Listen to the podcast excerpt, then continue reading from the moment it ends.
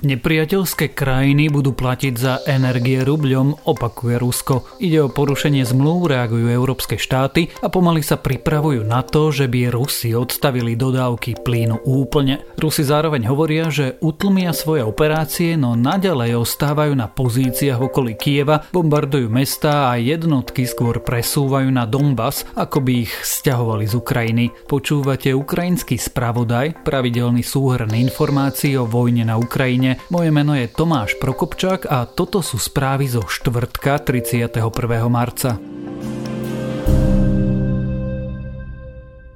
Hoci Rusi sľubovali, že obmedzia svoje vojenské aktivity, aj vo štvrtok držali pozície v okolí Kieva, ťažké boje pokračovali v Mariupole, ostreľovali okolie Černihiva. Ukrajinská armáda však priznala, že Rusko začalo presúvať jednotky na Donbass, keďže na východe sa zintenzívňuje odstreľovanie, to pokračuje aj v Charkovskej oblasti. V niektorých mestách však ruské vojska mali opäť používať zakázanú muníciu s obsahom bieleho fosforu. Proruskí separatisti na Donbase pritom tvrdia, že ovládajú takmer celú Luhanskú oblasť a viac ako polovicu Doneckej oblasti. Separatisti vyhlásili republiky na celom území týchto oblastí, no po skončení hlavných bojov až do ruskej invázie ovládali asi len tretinu územia.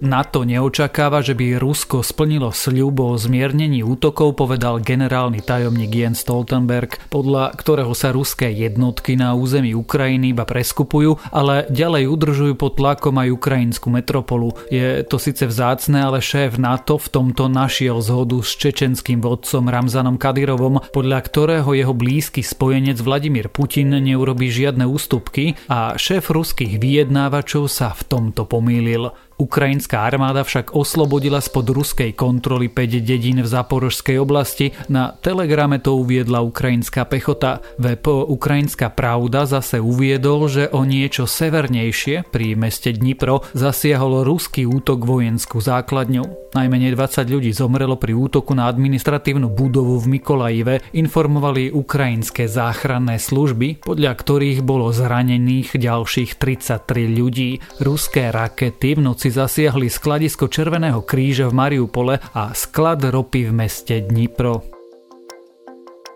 Rusko vyhlásilo ráno lokálne prímerie s cieľom evakuovať civilistov z obliehaného Mariupoľa. Aby bola táto humanitárna operácia úspešná, navrhujeme ju uskutočniť za priamej účasti Úradu Vysokého komisára OSN pre utečencov a Medzinárodného výboru Červeného kríža. Uvádza sa vo vyhlásení Ruského ministerstva. Červený kríž sa krátko pred poludním vydal na cestu. Presné podmienky evakuácie mesta, ktoré je asi mesiac obliehané a zomreli tam zrejme tisíce civilistov ešte neboli oboma stranami dohodnuté.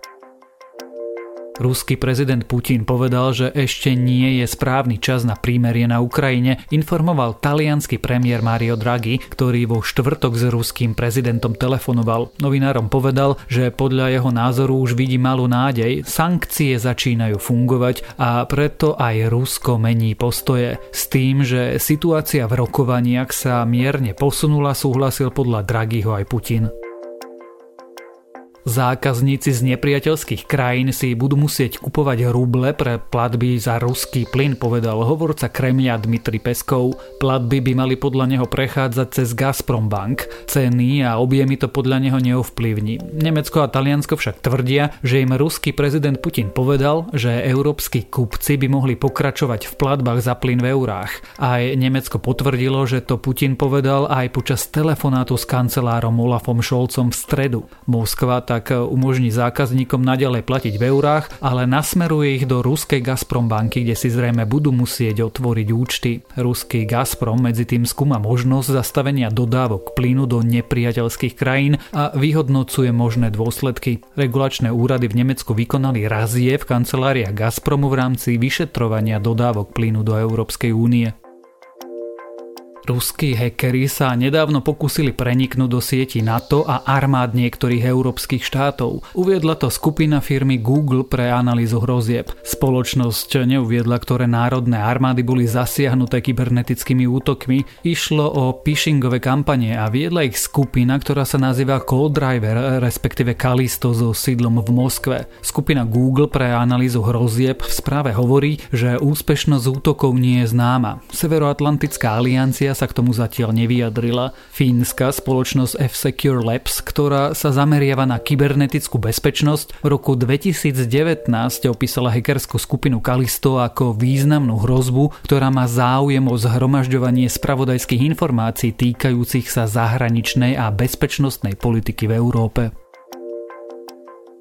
Slovensko pripravuje od apríla plniť zásoby skvapalneného zemného plynu, ktoré by mali prispieť k zníženiu energetickej závislosti od Ruska. Po skúšobnej dodávke prvého tankeru pre štátny slovenský plynárenský priemysel začiatkom marca sa pripravuje ďalšia dodávka a Slovensko plánuje dodávky plynu zintenzívniť. Zimnú vykurovaciu sezónu zvládlo zatiaľ Slovensko bez obmedzení. Okrem dodávok skvapalneného plynu tankermi je pre diverzifikáciu zdrojov plynu plynu dôležité dokončenie prepojovacieho plynovodu s Poľskom. Zásoby ropy má Slovensko v súčasnosti na 120 dní, pričom zo zákona musia byť na úrovni minimálne 90 dní. Ďalšie zásoby ropy má aj rafinéria Slovnaft a Transpetrol. V prípade, ak by došlo k prerušeniu dodávok ropy z Ruska, má minister hospodárstva Richard Sulik písomný prísľub spoločnosti Slovnaft, že bude dovážať potrebnú ropu cez ropovod Adria. Slovensko musí byť pripravené aj na možnosť náhleho odstavenia ruského plynu, povedal premiér Eduard Heger. Poukázal prítom na Nemecko, ktoré už vyhlásilo v tejto veci prvý stupeň varovania.